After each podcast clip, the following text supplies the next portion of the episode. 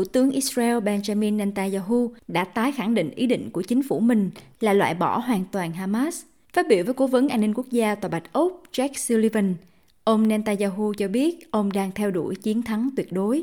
I greatly appreciate the US support for Israel in the supply of munitions for the Israeli army.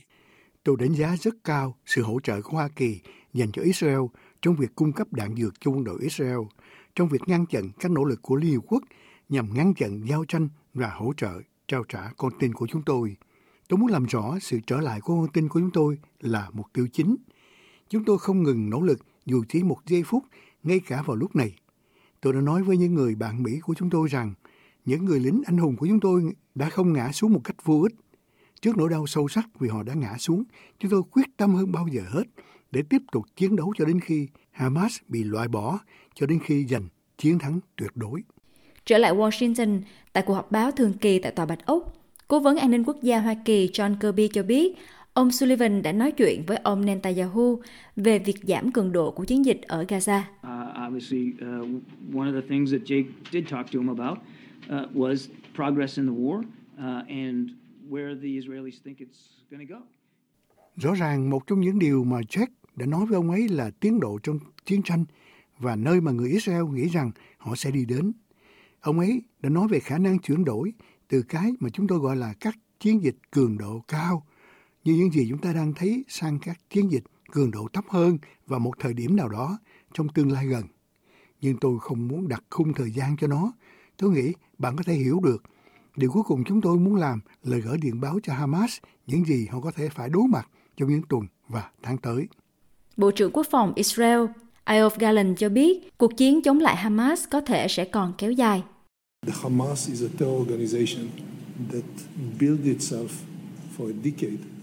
Hamas là một tổ chức khủng bố đã tự xây dựng trong một thập niên để chống lại Israel và họ đã xây dựng cơ sở hạ tầng dưới lòng đất và trên mặt đất và không dễ để tiêu diệt họ sẽ mất nhiều thời gian và nó sẽ kéo dài hơn vài tháng nhưng chúng ta sẽ thắng và tiêu diệt họ.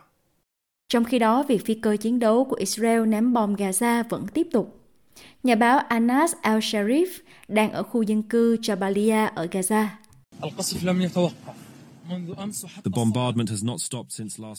Cuộc bắn phá vẫn chưa dừng lại kể từ đêm qua cho đến sáng nay và cho đến tận giây phút này. Chúng tôi đang chuẩn bị tường thuật ngày hôm qua thì máy bay chiếm đóng nhắm mục tiêu vào toàn bộ khu dân cư ở Jabalia.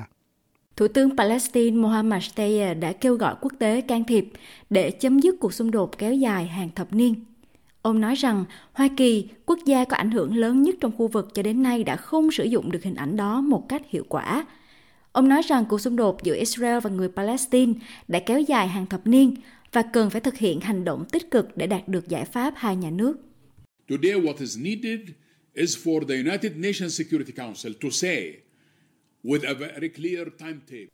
Hôm nay, điều cần thiết là Hội đồng Bảo an Liên Hiệp Quốc phải đưa ra một thời biểu rất rõ ràng rằng sự chiếm đóng của Israel vốn xảy ra trên các vùng lãnh thổ của người Palestine kể từ năm 1967 sẽ chấm dứt và đây là thời gian biểu nên được trao cho người Israel, cho người Palestine để chấm dứt cuộc xung đột này.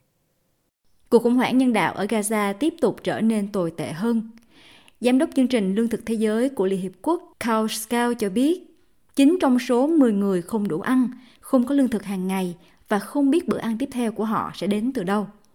Ông khẳng định lệnh ngừng bắn là hết sức cần thiết và giải thích tình hình hiện tại là không thể chấp nhận được. 2 million people have been displaced. And so this category of refugees and others doesn't really make much sense from an operational point. Hai triệu người đã phải di dời và do đó tình hình nhóm người tị nạn này và những người khác thực sự không phù hợp từ quan điểm chiến dịch vào lúc này. Như chúng tôi giải thích, chúng tôi cũng không thể tiếp tục giao hàng bằng giấy tờ và tiền mặt vì các cửa hàng đều trống rỗng, không có hàng hóa thương mại nào được đưa vào và tất nhiên bạc biến đấy, các địa điểm phân phối mà UNRWA, cơ quan cứu trợ về việc làm Liên Hợp Quốc đang sử dụng hiện đã quá đông đúc và cần phải đáp ứng ở quy mô hoàn toàn khác. Ngoài ra nhân viên của chúng tôi đã bị di dời và không thể làm việc giống như trước đây vì vậy chúng tôi thực, nghĩ thực sự chúng tôi đã từng một chiến dịch căng thẳng trước đó, nhưng những gì chúng tôi đang phải đối phó lại là một thứ hoàn toàn khác. Trong khi đó, Úc vẫn chưa quyết định liệu nước này có tôn trọng yêu cầu của Mỹ gửi tàu chiến đến Biển Đỏ hay không. Hải quân Hoa Kỳ muốn tàu này tham gia lực lượng đặc nhiệm quốc tế sau khi ngày càng có nhiều cuộc tấn công vào tàu của lực lượng nhân quân được Iran hậu thuẫn nhằm làm gián đoạn nguồn cung cấp.